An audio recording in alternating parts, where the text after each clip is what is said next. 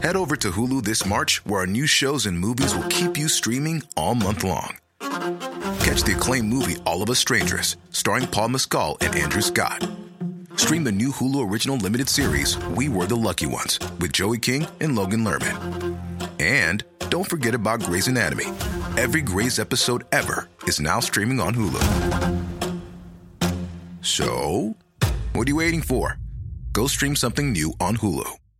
This is Paige, the co-host of Giggly Squad, and I want to tell you about a company that I've been loving, Olive and June. Olive and June gives you everything that you need for a salon quality manicure in one box. And if you break it down, it really comes out to $2 a manicure, which is absolutely insane. It's also so easy to get salon worthy nails at home with Olive and June. The difference between how your nails used to look when you did them yourself and now with the Manny system is a complete game changer. The best thing about Olive and June too is it's a quick dry. Dries in about one minute, lasts for five days, and full coverage in up to one to two coats. Visit oliveandjune.com slash perfectmanny20 for 20% off your first system. That's oliveandjune.com slash perfectmanny20 for 20% off your first system.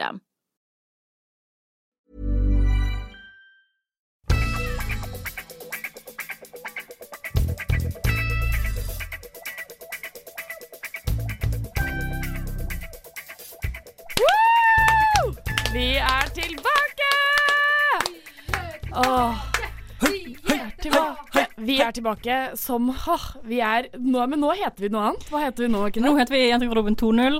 Veldig kreativt, deilig nytt navn. Fattige forsøk, Ja. liksom. Det, er gøy. Ja, er ikke det greit, da? Er ikke vi komfortable med å på en måte fortsatt uh, identifisere oss som en jentegarderobe, men bare at vi nå også heter to Jentene har jobba Ja. de siste månedene med å få lov til å hete JG. Eh, har ikke fått lov. Nei. Skulle prøve å komme på noe nytt. Satt i timevis og Time ut og time inn. Og hva skal vi hete? Fittepatruljen? Skal vi hete Hva var det? Eh, Bermudatriangelet? Altså, fant vi Nei, faen, det blir for dumt. Blir for Jeg klarer ikke å komme på en dritt. Nei. Så foreløpig heter vi Jentegarderoben 2.0. Uh, ja. Hvis dere har noe bedre forslag, så er det bare å si fra. Ja, for guds skyld. Hvis dere har noe bedre forslag Ja, hvis dere har noe bedre Jeg klarer ikke å snakke akkurat nå. Jeg vet ikke forslag. Jeg glemte ordet forslag. Det falt ut av hjernen min, faktisk. Bokstavelig talt. Det skjer. Hadde det ikke i vokabularet der et stund.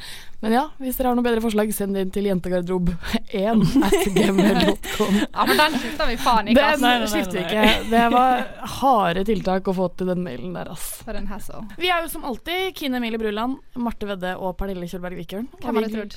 Hvem hadde trodd? Og vi gleder oss til en deilig, deilig halvtime med dere. Eller time, hvem vet. Kan være at vi faller litt Har mye eh, på hjertet i dag. Har mye på hjertet i dag. Mye å ta igjen. Det har vi nok sikkert.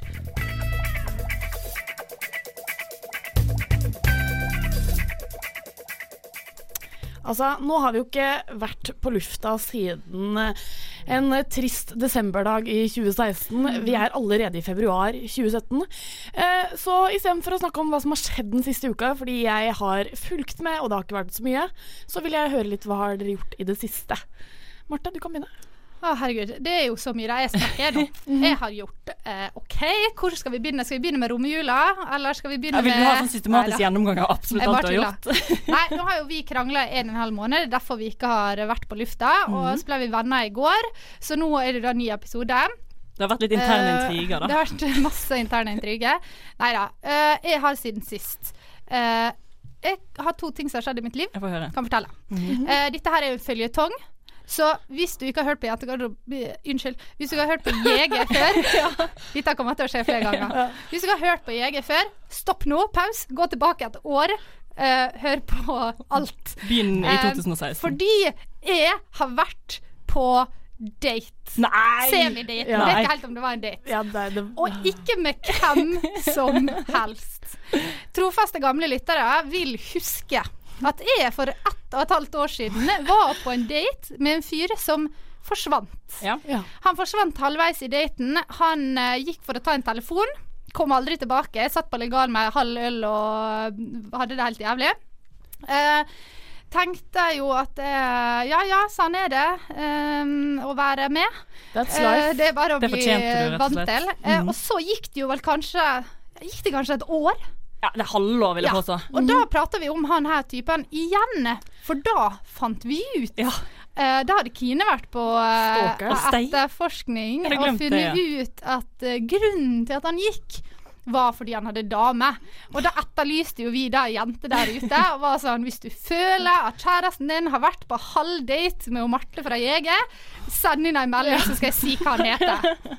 Det var ingen som sendte melding. da. Var ingen som, du vet, Folk stoler for mye på mennene sine. Ja. Uh, men så nå har jo han blitt singel, og jeg tenker Faen, hvor kresen kan jeg egentlig være, da? Jeg kan ikke være så kresen. Nei, du kan ikke det. Du kan liksom ikke kreve så veldig Nei, mye. jeg kan ikke kreve så mye. Så vi var ute, tok uh, seks halvlitere.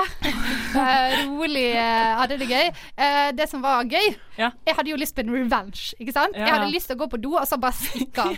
Eh, men jeg er for konfliktsky og redd for å gjøre det. Eh, men det jeg gjorde, var at eh, når han da på en måte fulgte meg hjem eh, sånn klokka ett, kvart over ett på natta, Ja. Eh, så fikk jeg melding fra ei venninne som var på uh, Brukbar. Mm. en veldig bra bar her i Bergen. Ja, ja, OK. Eh, og så sa hun ja, vi er ute og tar noen pils, jeg ville komme og møte oss. Eh, så da lot jeg han følge med hjem. Mhm. Gikk inn døra, lukte døra, sto der og trappa i et minutt. Stakk hodet mitt ut inngangsdøra, så at han var vekke, løp på Brukbar. Følte at nå er Du har vektene litt vunnet. Bare at han ikke vet om det før Han nå, vet da. ikke det, ja. Ja, okay. Håper han hører på. Men du sa det var to ting. Ja, det andre det er jo på en måte bakgrunnen for at jeg tok den daten. Det er fordi at hun Tora, Ja.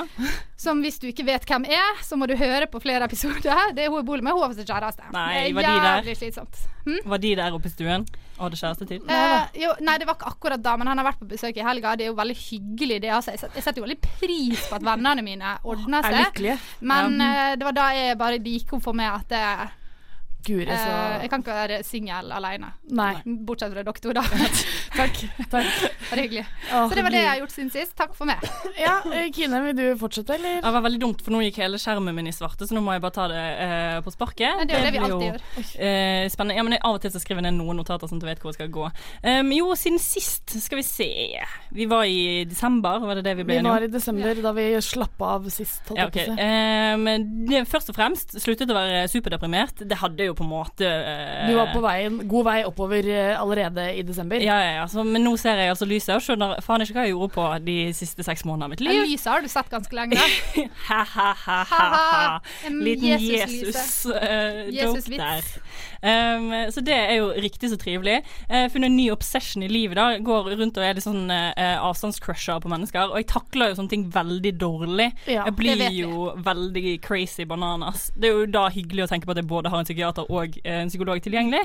Selvfølgelig. Uh, men psykologen har jo tatt ferie. Så Er det ikke er jo litt psykiater problematisk. ny? Du må introdusere. Å ja, eh, psykiateren, hva skal vi kalle han da? Eh, det er jo på en måte Jeg føler at det, eh, psykiater er fint. Psykiater. Og du har på en måte helgardert det. Ja. Jeg har jo bare hatt psykolog hele livet. Jeg har jo aldri visst at det fantes uh, et hakk opp. Nei, jeg har tatt et steg lenger, faktisk. Og let me tell you, det koster altså Nå skal jeg gå der og finne ut om jeg Ja. er gal på ekte eller bare litt. Ja. Um, og der koster det altså 350 kroner for én time, og jeg skal dit hver uke.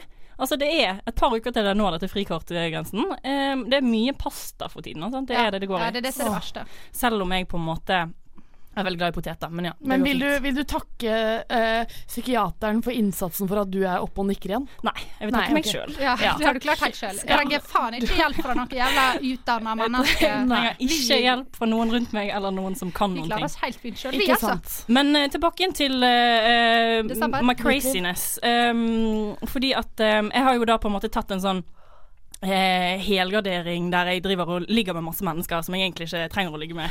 eh, også fordi at eh, jeg går rundt og har liksom, superlyst på respons og liksom bekreftelse fra andre mennesker. Når jeg ikke får det, så eh, endte det i julen med at jeg dro på Sentrum Kebab, fant meg en random og tok med meg hjem. Så jeg tenkte nå skal jeg eh, ta og la alt håret på kroppen gro, eh, sånn at det hindrer meg neste gang jeg eh, dummer meg ut. Det ikke sånn det funket er ikke sånn det altså. Det er ikke sånn det funker. Det er, det er Det ikke at det sånn skulle fungere, altså, for jeg har aldri vært med hårete i mitt liv, men det hjalp meg ikke. Nei, det gjør ikke det, vet du. Nei. Jeg kan fortelle én ting. jeg. Ja. Eh, de gangene jeg har hooka opp med noen random på byen, har vært enten de gangene jeg ikke har barbert noen ting, Ja. eller de gangene jeg ikke har tatt med meg øyenbrynspensel. sånn at eh, dagen etter så har ikke jeg øyenbryn. Det er bare sånn, hvem er du? Jeg Ja. skjønner ikke. Alltid. Altså, det er jo på mange måter det som skjer i livet mitt. Da. Jo, en annen ting som har skjedd, vet jeg i går fant ut at jeg har eksamen, så jeg har eksamen nå, da. Men det var jo litt kjedelig. Ja. Ja, ja. Oh well. Eh, eh, jeg har jo tidligere eh, sagt, snakket mye om det harmoniske livet som er Pernille Kjølberg Vikørns familie. Ja. Eh, Det har skorta litt. Eh, fordi vi har nemlig fått en utvekslingsstudent hjemme. En eh, tysk 16 år gammel gutt eh, som er ja, veldig hyggelig, han. Eh, men det er litt rart. Det må være lov å si. Er det, sånn at han ikke snakker norsk, sånn at han ikke Nei. skjønner hva du sier her nå? Nei, nå snakker han norsk, men jeg, jeg blir overraska hvis han hører på. Da bare beklager jeg på forhånd. men, eh, men jeg må bare si at det, det, det er ikke til å anbefale for noen norske familier som jeg noen gang har vært borti, å ta i en ukjent 16 år gammel person. Nei. Eh, For hva er verst? At han er mann, at han er 16, eller at han er tysk? tysk. eh, Er det kombinasjonen? tysk Nei, ikke 16 og mann. 16 Ja, ja, ja, det er fordi de to verste. det for det er veldig spesielt for meg òg, for at jeg har alltid vært eh, Skal vi si Jeg har alltid vært lillebarnet, ikke sant? Ja. Alltid vært minst. Eh, og så plutselig kommer det en her og trumfer gjennom som 16-åring. Og mamma tør ikke å si at han må gjøre husarbeid, eh, så han ligger på sofaen, eh, slapper av, dusjer ikke. Det er ikke bra, vet du. Altså Minus den siste delen der, så høres det ganske mye ut som en annen jeg kjenner som tilbringer mye tid i den familien der. Hei, hei, hei, nei. Og nummer to, han driver, og, han driver og kjefter på hunden min. Jeg har jo en hund som jeg er veldig glad i, og han kjefter på Theodor. Hvis Theodor gjør noe mot meg, Ja. det er ikke hans plass. Nei, Jeg nei, det beklager være si det. Det er ikke hans plass. Eh, så det er litt utfordrende. Jeg gruer meg litt til fremtiden som kommer de neste månedene. Men den skal dere få høre mer om. Ja, den skal dere få høre mer om. Vi har så mye spennende framtidsplaner, ja. dere. Det, vi har masse spennende på eh, tapeten, plakaten, om du vil, i dag. Så fortsett å høre.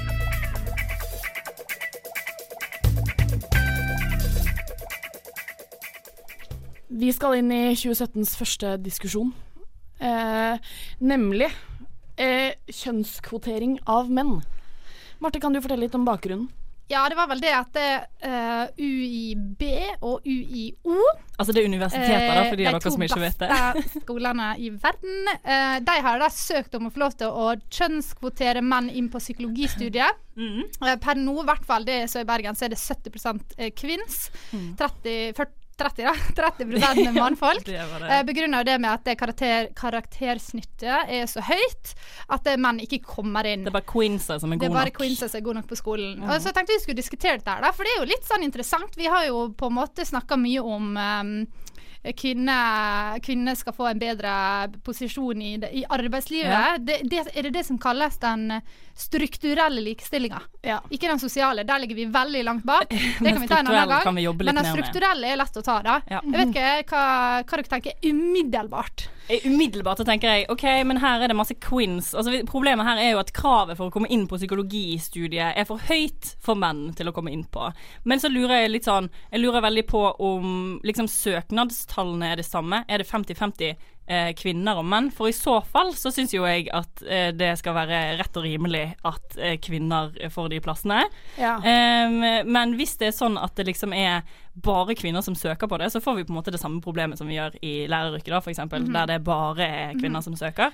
Og da er det liksom Da syns jeg Der kanskje Ja, muligens fordi lov å eh, jeg ser et par sånne prinsipielle problemer her, og det er likestillingsloven nummer én, Mhm. som, som er hvor det er lov med kjønnskvotering av kvinner, men det er ikke lov med kjønnskvotering av menn. Og det er derfor også UiO og UiB har fått dette avslaget. Og det er et problem, fordi det, på en måte, det føler jeg bryter veldig med hele likestillingsopplegget, Mm. hvis dere skjønner hva jeg mener. Jeg skjønner hva du mener. Det er på en måte et problem. Men så tenker jeg også sånn eh, Jeg syns jo absolutt alltid at de som har jobbet hardest og får det til, skal få plassene. Mm. Men så har vi jo f.eks. de utdanningene som har kvinnepoeng.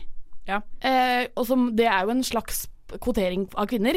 Ja. Fordi disse eh, studiene tidligere har vært veldig populære for menn, så åpner kvinnepoengene for at eh, kvinner også, eller damer, jenter også skal bli engasjert i de. Ja, Men det er jo fordi at det bare er menn som søker på det. Det er jo Ja. for å gjøre de yrkene interessante. Eller Ja, søknaden der men da kunne på en måte det vært noe å gjøre noe av det samme på psykologi, da, f.eks. Ja, men det der, det der jeg liksom kjenner at det blir litt sånn eh, Ja, eh, selvfølgelig likt, og vi vil at det skal ha likt, og hele den driten der. Eh, jeg syns ikke det er så veldig hårreisende at det er liksom 70-30. Jeg syns ikke det er sånn Nei. veldig, veldig ille. Nei. Men la meg bare få lov til å påpeke en liten ting i denne debatten her. Yes. Og det er at det finnes utallige eh, utdanninger der kvinner er et, en voldsom majoritet. Mm. Mye, mye mer enn um, 70. Du har eksempel, jeg har foran meg her nå, eh, alle for- form for yrkesfag innen helse, oppvekst, um, både deltid og fulltid, barnevernspedagog, sosialt arbeid, sykepleier, alle sånne ting.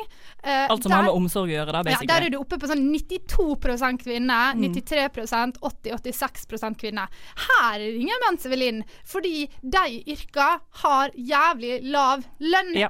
Og da tenker jeg hva med å kvotere inn menn i yrk i alle? Da må Mm. du selvfølgelig ta alle. Det kanskje kan være med å bidra på til å heve lønna Ja. i de yrka. Fordi vi, vi vet at grunnen til at kvinner tjener mindre enn menn i Norge, veldig ofte er fordi kvinner velger yrke Det- det med lavere, lavere lønn. Ja. Og det er fordi at man kjemper ikke like mye for høy lønn i kvinns, kvinns, kvinnsdominerte yrker. Og det, det er jo et kjempestort problem. Men det som også er et problem på disse helseyrkene, er jo ofte at uh, menn er ettertraktet. Uh, veldig på f.eks. sykepleiere og sånne ting. Og med en gang da det er menn som utdanner seg, så har de mye høyere karrierestige. Altså sånn, De stiger mye fortere i gradene enn det kvinner har muligheten til å gjøre. Og det er jo også et problem.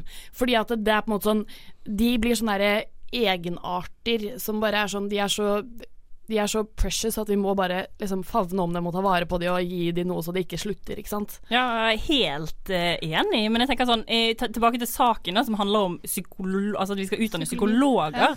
em, så er det jo et faktum at det er lurt med kjønnsbalanse. Jeg vet ikke med dere, men for meg i hvert fall så var, var det mye enklere. Altså Første gangen det klaffet med meg og en psykolog, var jo når det var en dame. Og jeg tenker at det er det samme for menn, eller kan være det Ja. samme for menn. Vi vet Ja. jo at gutter har mye vanskeligere for å fortelle om følelsene sine eh, generelt, og da kanskje spesielt til kvinner.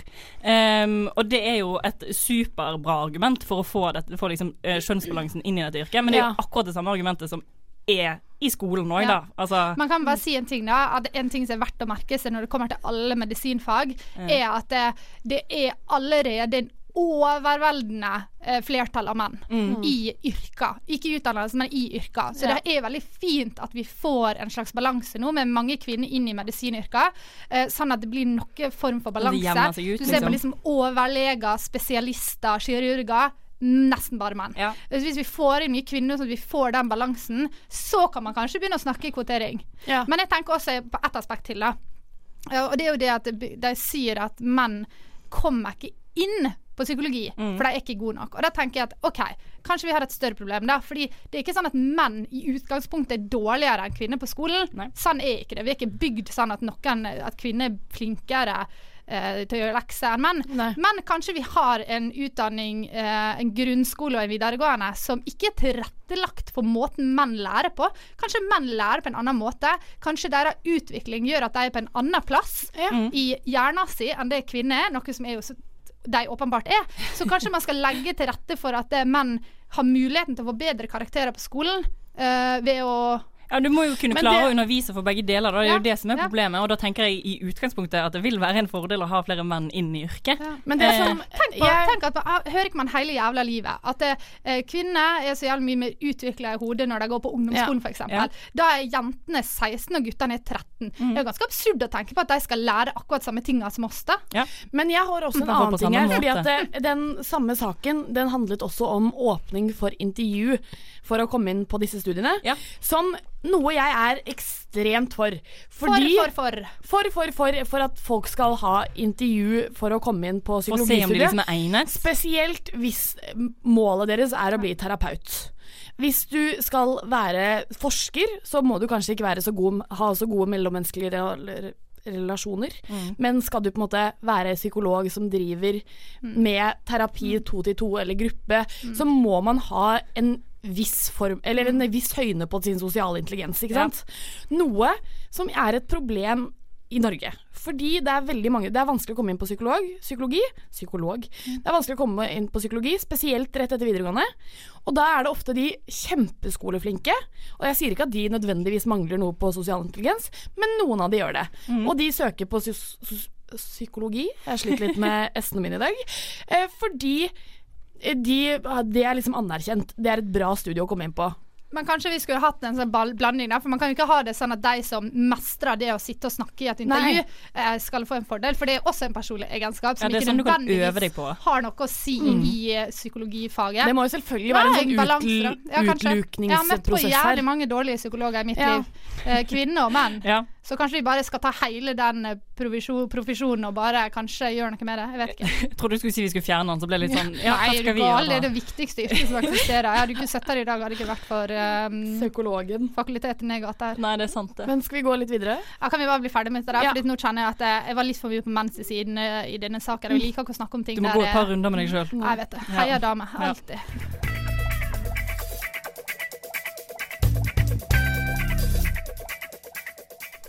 Ja, Det er jo helt tydelig at vi har en del på hjertet i dag. Vi er vant altså vi er vant til å ha denne kanalen til å snakke inn i én gang i uka. Nå har vi vært nesten to måneder av.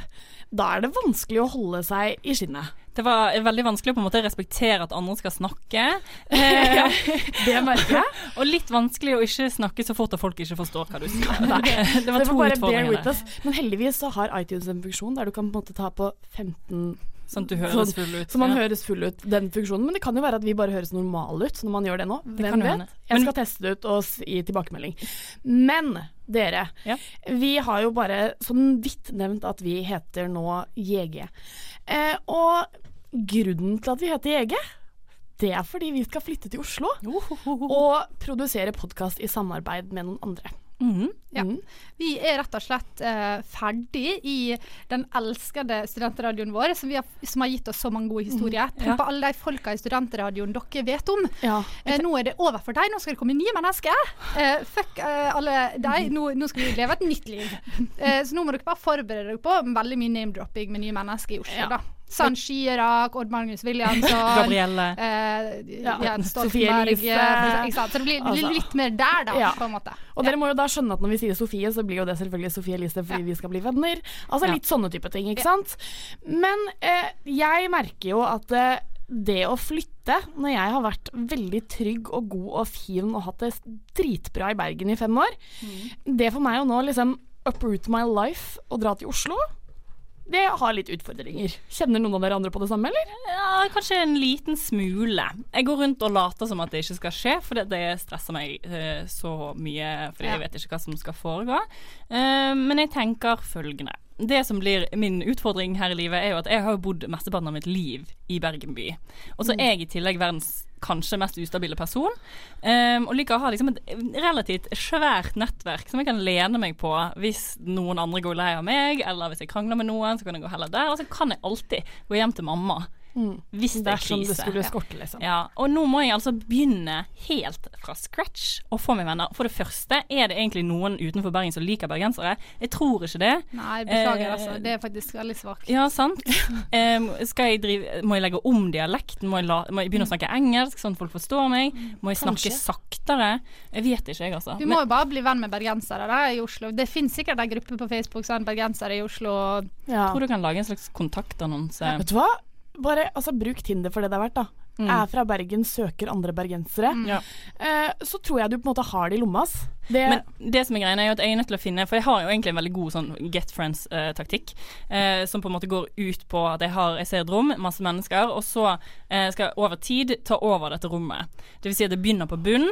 eh, med folk. Da er jeg et raskt tryne, da. Bare keep that in mind. Eh, jeg begynner på bunn med de jeg tenker OK, her kan jeg lett gå inn og overbevise dere om at jeg er et kult menneske som dere har lyst til å ha.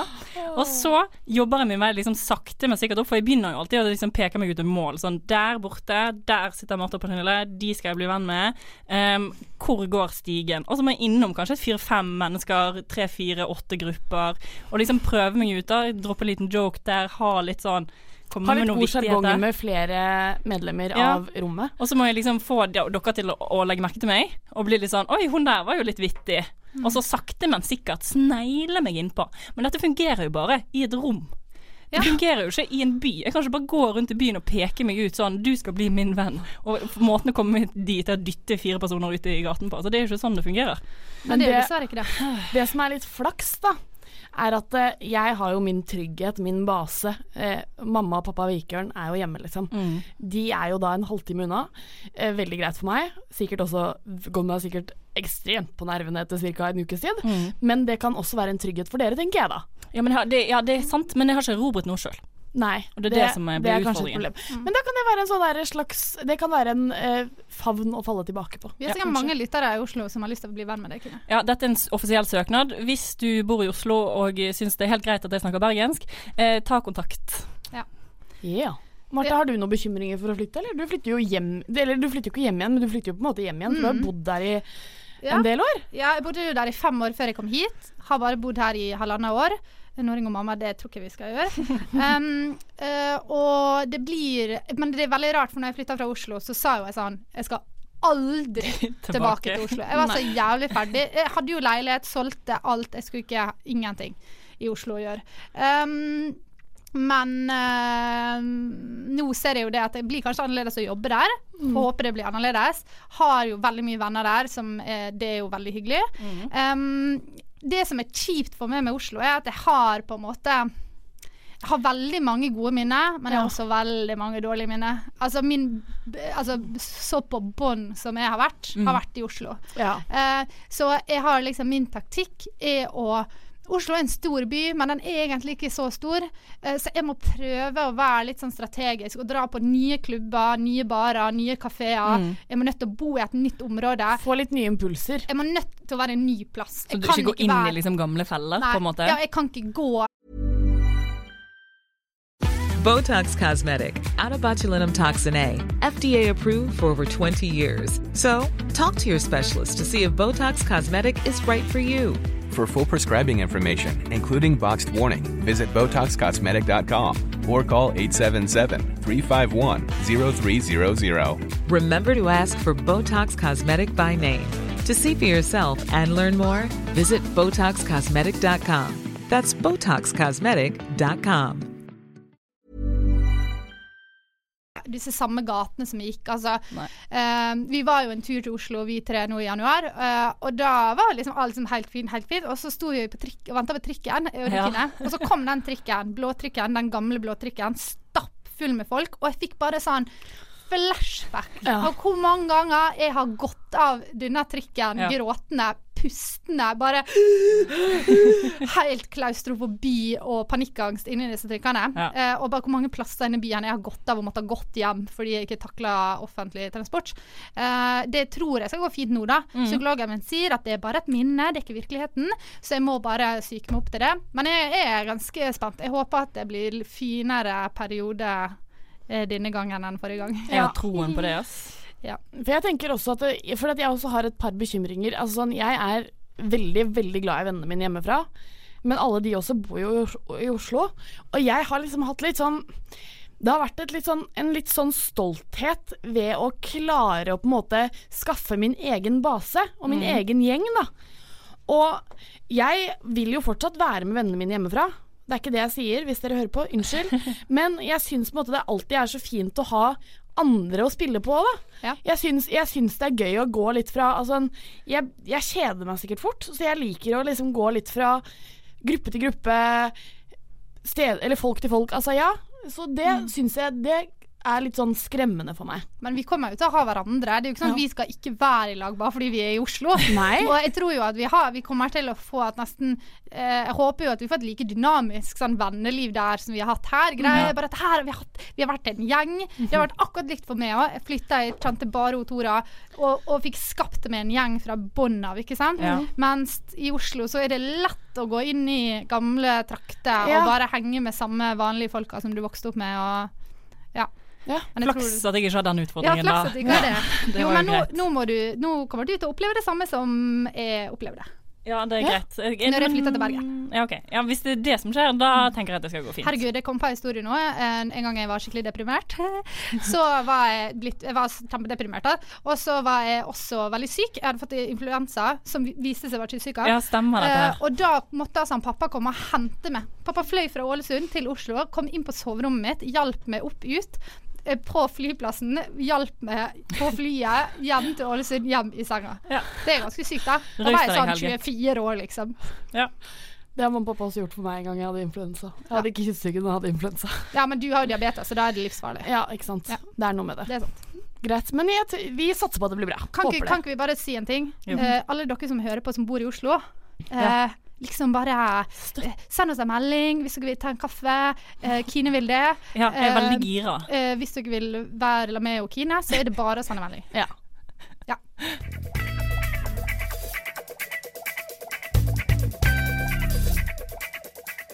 Ja.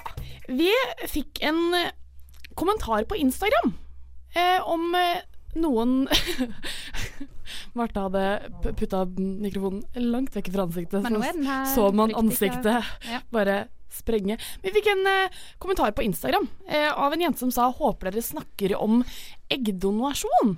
Og da tenkte vi sånn Hmm, skal vi snakke om eggdonasjon, eller? Det var litt sånn, fordi det er et interessant tema som vi aldri har vært borti før, eh, og som vi ikke kan så mye om, Ja, for, egentlig. for ha det i mente at vi eh, Vi bestemte oss for dette eksperter. for eh, halvannen time siden. Ja. Ja. Vi er ikke eksperter, på ingen måte.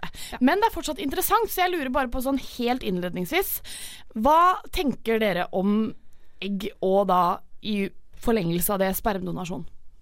Jeg kan si at det jeg tenker, er at hvis det ene skal være lov, sånn som det er nå, så må det andre være lov. Ja, for Sånn, nå er det lov med spermdonasjon i Norge. Ja. Det er bare ikke lov med eggdonasjon. Eh, og det syns jeg på en måte bare uh, er med på å bygge opp at mor har så sykt mye større rolle i et barn, barns liv enn det mann har. Og det er helt absurd å tenke på at hvis det er et par der mannen ikke kan få barn, uh, har fremdeles muligheten til å få barn, mens et par der dama ikke kan få barn, da har ikke de mulighet. Det høres veldig skeivt ut, spør du meg. Ja, jeg, tror, jeg tror bare tanken bak der, da, eh, som jeg nå kom på nå på skulle du bare si hva du instinktivt mente. Nå skulle ikke du diskutere. Oh, ja, Det, vi er ikke klar for det ennå. Oh, Nå skulle okay. vi bare si hva vi mente. Ja. Det, det er det jeg først tenker. Det Eh, at det må være likt. Det er det jeg tenker. Hva om jeg syns at det burde være lov? Mm, eh, hvis det må svare ja eller nei? Mm, Nei. Nei. Du syns ikke det bør være lov? Um, jeg um, Spennende.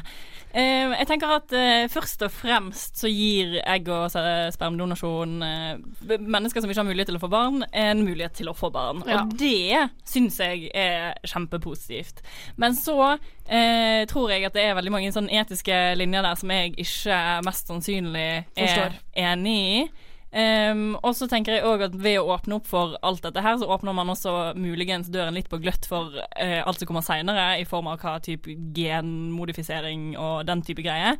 Uh, så da blir jeg veldig mye mer skeptisk. Så utgangspunktet er hvis dette kan hjelpe folk som ikke får uh, barn til å få barn, så er, hvis det er det eneste man skal tenke på, så er jeg for. Men så er det ikke det det eneste man skal tenke på, så da blir jeg imot. Ja, takk for Nei, fordi sånn som i USA, det er jo ikke akkurat eggdonasjon, da, men det er jo sånn som Det var akkurat en sak om at eh, Chrissy Teigen eh, gjør noe som ikke er lov i Norge. Hun Ja. velger kjønnet på sitt barn. Ja.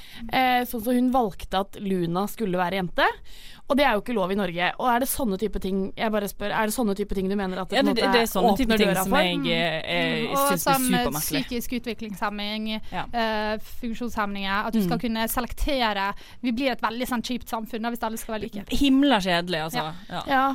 Men OK, jeg kan si det at det, um, det er en del ting som må være på plass for at jeg skal synes at det er greit. Ja, okay. Og det er derfor det liksom, er ikke sånn nei, det skal ikke være lov, men jeg tenker at det er veldig mye som må være ryddig for at det skal være mulig. Og jeg tenker at nummer én, altså er, nummer én grunn, jeg tenker at det å sette et barn til verden skal være fordi det barnet på en måte fortjener å få leve livet sitt. Altså Det skal ikke bare handle om at disse to mennesker, foreldre, har så utrolig lyst på et barn.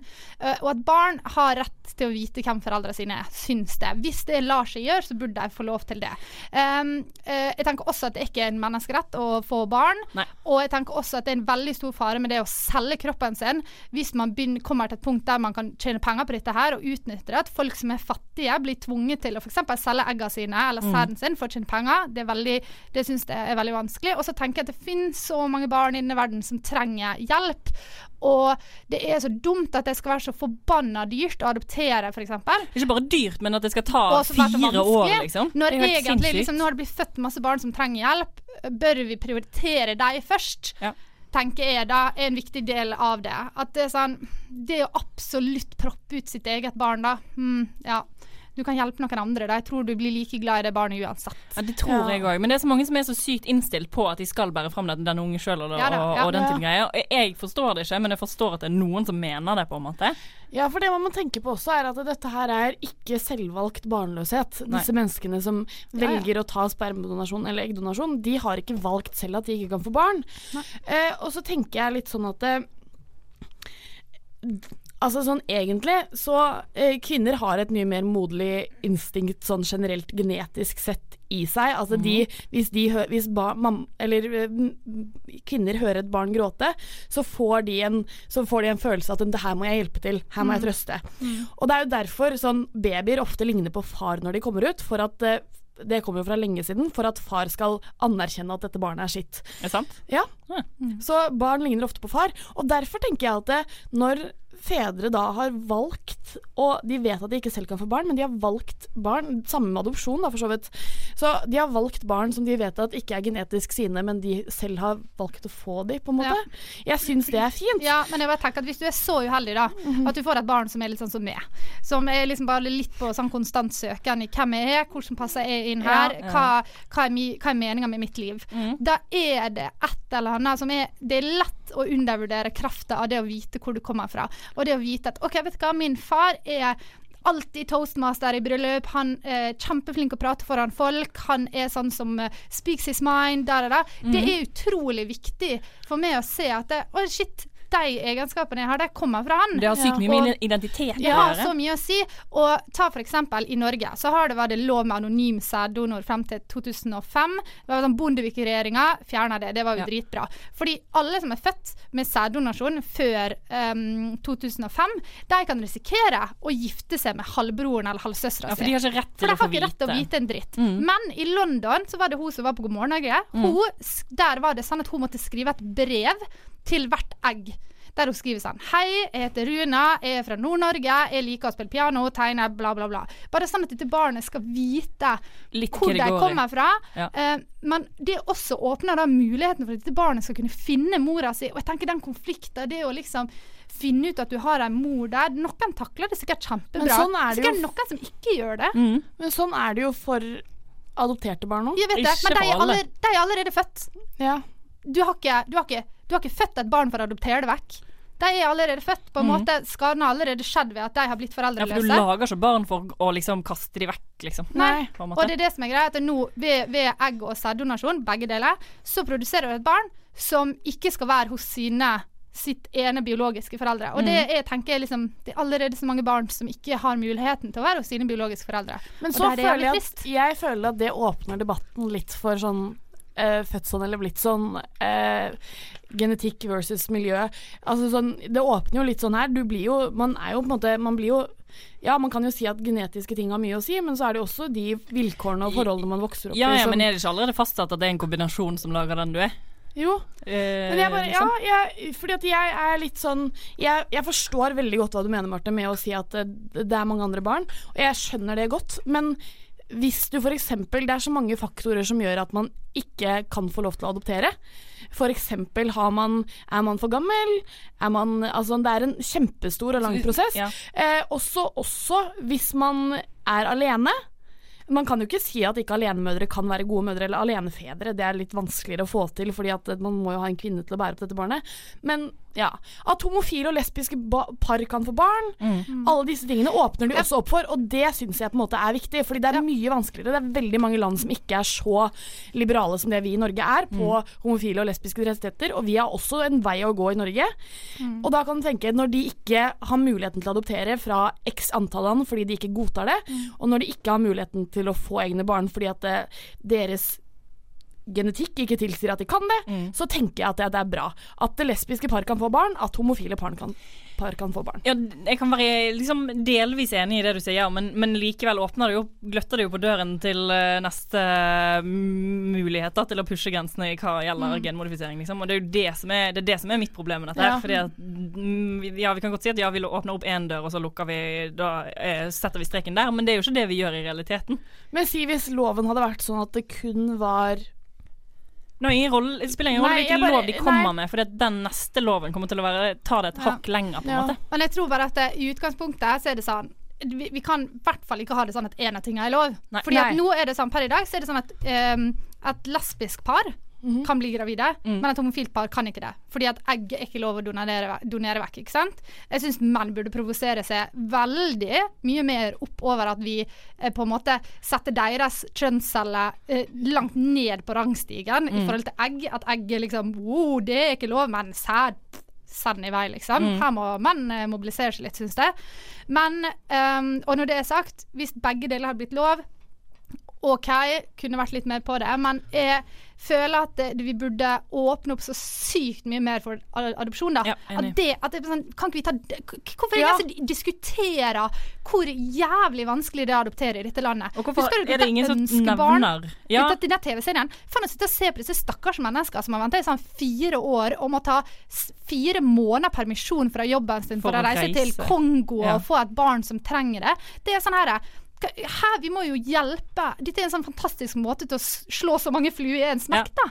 Men så er det jo også andre problemer, da. Fordi sånn for eksempel grunnen til at det er nesten umulig å adoptere barn fra Thailand, f.eks., er jo fordi at de så at det var et problem med menneskehandel. Ja. At eh, barna ofte kom som tjenere, ikke sant. Og det er jo en Så det er jo en Det blir jo uansett en stor prosess, da. Ja, men det er, ikke bare, det, er, det er jo et enkelttilfelle. da. Ja, det er jo mange det- land det er lett å adoptere fra, bare at det koster sykt mye. Det tar kjempelang tid, og Ja. de er veldig selektive på foreldre. Det burde ikke man være. Nei, jeg er helt enig. Og kanskje vi burde finne et alternativ i Norge, Mm, der det faktisk er lov til å drive med adopsjon, eller hva? må i hvert fall Hvis egg- og sæddonasjon skal bli lovt, altså på lik linje, så må det være ikke, Altså det kan ikke være anonymt. Nei. Det kan ikke være det. Fordi at et barn fortjener å vite om det har, i hvert fall i det minste, halvsøsken. Og ikke bare Som de det, kan gifte men seg også, også sykdomshistorie er viktig å få en, Ja, ja. Å få en sånn greie på. Ja.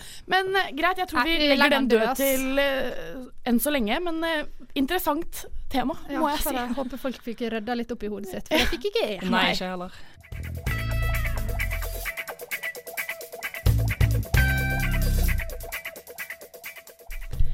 Serien Innafor har eh, tatt eh, NRK, har kommet på NRK. Mm. eh, og i den serien så snakker de om Eller så var et av temaene vaginal Eller kosmetisk intimkirurgi. Ja.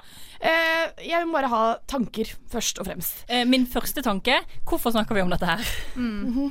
En med å snakke om dette her, så legitimerer vi disse tankene hos alle menneskene som hører på oss.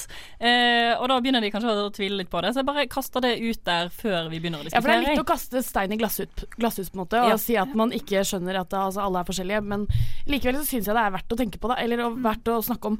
Eh, Marte? Ja, eh, jeg syns Jeg er veldig glad for at jeg er eh, 26 år når ditt denne tematikken ble tatt opp. Mm. Eh, fordi at jeg tror at jeg nok er i den gruppa som kunne blitt veldig påvirka av dette her når jeg var yngre. Ja. Eh, og hadde jeg på en måte blitt obs på at det var eh, at det, For det første at det gikk an. Ja. Uh, og også som du leser på den serien, eller så på den serien at det, det var kommet inn en time etterpå, så gikk det ut. Ja. Hadde jeg visst at det var så lett, så enkelt, sannsynligvis sikkert ikke så dyrt at det ikke er mulig, Eh. um, så tror jeg jeg hadde uh, hatt mer kompleks over det. Da. For jeg tror at det, det er en sånn ting med oss mennesker, så er det det at det, det med oss som vi eh, som vi vet at ikke går an å forandre, det er lettere å leve med. Ja, Mens de tinga som vi vet at går an å forandre på, eh, de må vi forandre på. Ja. Hår, eh, hud, sminke, alle disse tingene som er veldig lett tilgjengelig å forandre på sjøl, Mm. de forandrer vi. Fordi det er nesten forventa at du har farga håret, at du har på deg maskara, at du har hull i ørene, at du har eh, Ikke sant? Yep. Og med en gang man vet at det er mulig å gjøre noe med, så tenker jeg at det er veldig kort vei å gjøre noe med det. Mulighetene er mye større, da. Men det er jo verdt å presisere det vi snakker om her, er vel eh, redusering av ytre kjønnslepper. Indre. Indre indre? Indre. Ja, OK. Ja. Ja, for jeg, jeg ble Ja, nummer én. Øh, men jeg ble veldig overrasket, for dette er noe som jeg, jeg visste For nummer én fordi jeg ikke visste at det var en greie, men Ja. jeg har jo aldri studert meg selv så nøye nedentil. Men etter jeg så dette programmet, tok jeg et speil, så tenkte sånn dette OK, liksom. Dette er vel akkurat som alle andre. Altså sånn, Man er jo forskjellige alle sammen, så hvorfor skal man ikke være forskjellig? Noen har føflekk, noen har ikke det. Noen har ja, Jeg vet ikke. Selvfølgelig er det et, ikke et medisinsk problem, så kan du endre på det på, hos gynekolog. Da gjør de det. Men er det ikke det, så er det jo plast... Det er det jo Det er plastisk plastisk det er, kirurgi. ja, det er plastisk, altså kosmetisk kirurgi, som de kaller det. Det som gjør det for at det skal se bedre ut. Det er liksom Botox eh, bare ganger 148 Ja, ja, der, ja. tenker jeg. Men jeg, jeg tenker sånn, jeg husker da jeg var liten, så var jeg sånn Jeg var redd for at liksom Hvis jeg tok på meg sjøl, så skulle liksom tissen min vokse. Du eh, Ja, men jeg trodde helt seriøst at det var en greie. Um, og jeg liksom sånn Jeg var bare sånn Oi, shit, jeg kan aldri ta på meg sjøl, på en måte. For det, det får konsekvenser for hvordan det ser ut der nede, liksom. Eh, for jeg var jo uh, for det første supersjenert og torde ikke å snakke om sånne ting og syntes at det var skikkelig vanskelig. Så jeg tror at hvis dette, hvis dette, kommet, dette temaet hadde kommet opp for kanskje fire-fem år siden, så hadde jeg vært superutrygg på dette her og tenkt sånn shit, jeg må gjøre noe med dette, for nå er det så sykt mange som gjør det. Men nå har jeg på en måte kommet over den terskelen og tenker at uh, fuck det, eh, jeg vet bedre, liksom. Ja. Eh, og det er riktig så trivelig, men det er så sinnssykt Ja. mange som ikke tenker det. Ja, for jeg Ja. kjenner at jeg blir sånn her jeg blir, jeg blir sur for hvor påvirkelig jeg blir av denne debatten her, da. Ja. Og hvor faktisk sånn, eh, At jeg kan si til meg sjøl sånn eh, Lakk meg påvirke, lakk meg påvirke. Men så gjør jeg jo det. Mm. Og jeg bare Jeg har alt jeg har liksom på en måte siden jeg ble ja, i mitt voksne liv, da, eh, og satt blogger og alt dette her som har kommet, så har jeg alltid tenkt sånn at det, å operere nesen, det å operere puppene, det å eh, ta liksom slankeoperasjoner, alt dette her, det er på en måte bare eh, Det er en veldig rask løsning, har jeg Ja. tenkt. Jeg har tenkt at det, det er jævlig mye lettere å bare prøve å akseptere seg sjøl. Eller det er ikke nødvendigvis lettere, det krever jo å gå til psykolog, men jeg tror du blir lykkeligere etterpå, da. Ja. Og det å ha kompleks for hvordan du ser ut i trynet uh, og nedentil, er akkurat det samme. Og Ja. det er samme på en måte det, det er akkurat samme tankemønsteret, det er samme fordommene du har i hodet. Det er liksom destruktivt det, uansett det, det, ja, det det sitter i og da hodet. tenker jeg sånn, går, du kan ikke bare operere vekk alt. Nei. Jeg, har, jeg tror at jeg på en måte har eh, skutt gullfuglen litt eh, med den gjengen jeg har havnet i, og også den familien jeg har, som er veldig Altså sånn Nakenhet er ikke flaut. Eh, det er selvfølgelig noen som er litt mer reservert enn andre. Men jeg på en måte om venn- venninnene mine ser meg naken, så tenker, jeg ikke, tenker ikke jeg et døyt over det. Ikke fordi jeg ikke har usikkerheter på kroppen min, men fordi at det, kropp er kropp, liksom. La, det er ikke farlig å vise seg naken for en venninne. Jeg har veldig sånn åpne venninner om sånne ting. Dette aldri, vi har aldri snakket om at det går an engang. Og du har jo, man har jo gjennom gymtimer opp gjennom livet sett eh, alle andres nedentil òg, på en måte. Det er ikke alle som har det. Eh, nei, Nei, men, det eh, alle som men noen av oss har, har det. Jeg har det. Og jeg har, jo, jeg har jo aldri tenkt på at man er forskjellig engang, liksom. Men det er man jo selvfølgelig. Vi har forskjellige ansikter alle sammen. Hvorfor skulle vi ikke ha forskjellig underliv, eller forskjellige mager, eller forskjellige pupper? Altså, Jeg tror sånn- at sånn, jeg har vært eh, Hvis du ser på min generasjon, da. Eh, når vi var på den alderen at vi var naken i dusjen, som jo man nesten ikke lenger er. Nei, men ikke det. Men, men da, for det første, så hadde folk hår. Ja. Det har veldig mye å si, fordi det skjuler en del. Ja. Eh, det, er liksom, det er det du er vant til å se.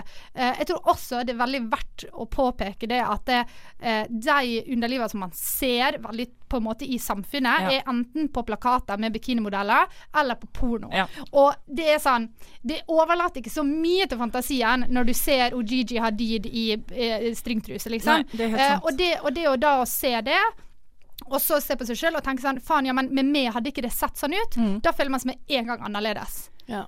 Uh, og sånn som med camel toe har jo vært ei legit greie, liksom. At det er ikke greit. Sånn, jeg har ikke sett én episode med Keeping Up with the Kardashian uten at jeg har mobba Chloé fordi hun har camel toe. uh, og, og det er sånn, for noen kommer jo det mer naturlig enn for andre. um, så det er veldig trist. Ja, jeg er helt enig. Men jeg tror uansett at det er mye bedre for de som går rundt der og tenker uh, på dette her, at eh, man oppsøker hjelp for hodet istedenfor hjelp med tissen. Ja. Men Eh, sånn og- er det jo generelt for sånn body dysmorphia, tenker jeg. Da. Ja, ja, ja, men så tror jeg òg at på en måte dette her problemet oppstår som regel fordi at du har forventninger om at den personen du er med, som skal opp i underlivet ditt, mm. um, har. Eller ned. Eller ned. Uh, har forventninger om, eh, Ja, om hvordan det det ser ut. Og det er ikke nødvendigvis sant. Det syns jeg var litt fint, for hun Emma som er programleder i dette Innafor-programmet, hun sa jo eh, jeg har jo ligget med alle jenter Jeg har aldri tenkt på at jenter jeg har ligget med, har at det har vært noe galt med de. Og det syns jeg er fint. Også hun som du nevnte, Marte, i går, tror jeg det var. At du sa at du en som på en måte hadde vært eh, usikker på sitt vaginale område i hele sitt liv. Og så plutselig traff hun en mann som var sånn Det er akkurat dette her jeg liker. Jeg, det er Denne perfekt, er liksom. perfekt, ja. Denne typen er perfekt for meg. Og det er det man må litt tenke, da. Noen Altså, hva har TLC lært oss? Utenom at vi må finne den perfekte brudekjolen. De har jo lært oss at det, Folk liker forskjellige ting, ass. Ja. Alle liker ikke liksom de eh, stramme og hårløse. Alle liker ikke alle, Noen liker hår, noen altså, det, Alle er jo forskjellige på hva man på måte, syns er attraktivt. Noen liker mennesker med rødt hår, noen Ja. liker mennesker med brunt. Og noen mennesker spiser såpe liksom og liker det. Ja. Og det syns jeg er viktig å huske på. Ja, sant? Kan vi bare si en ting avslutningsvis? For jeg antar at vi er avslutningsvis nå. Ja. Ja. Jeg tror at det er veldig mange som sitter og tenker på dette her nå, kanskje du hører på oss, um, som sitter og tenker sånn Fader, er jeg normal, er jeg ikke det?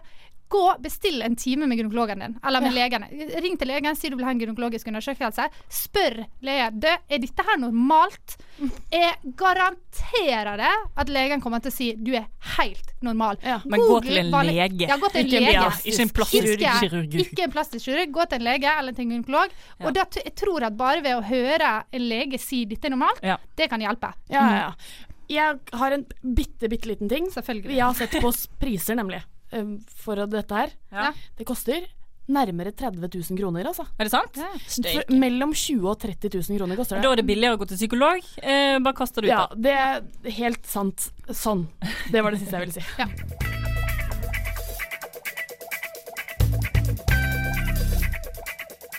Yes, yes, damer. Vi er ferdige for i dag. Å, herregud, det har gått unna. Altså. Det har gått i Det har 100 gått. år fuckings helvete. Det har det faktisk. ja, ja. Beklager. Men det, sånn er det. Jeg føler meg på en måte liksom utmattet og eh, lettet. Ja. ja. Mm. Jeg òg, Ja. på veldig mange måter. Eh, men hvordan syns dere første episode som JG har vært? ja.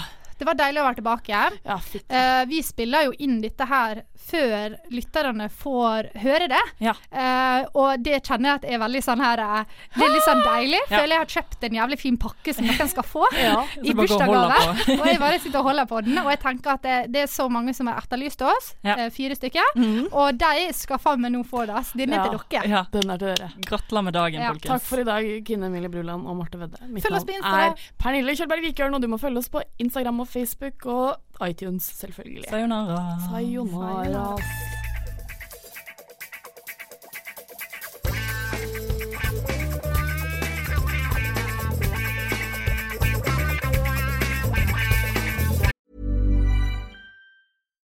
Botox Cosmetic, out of botulinum toxin A, FDA approved for over 20 years. So, talk to your specialist to see if Botox Cosmetic is right for you.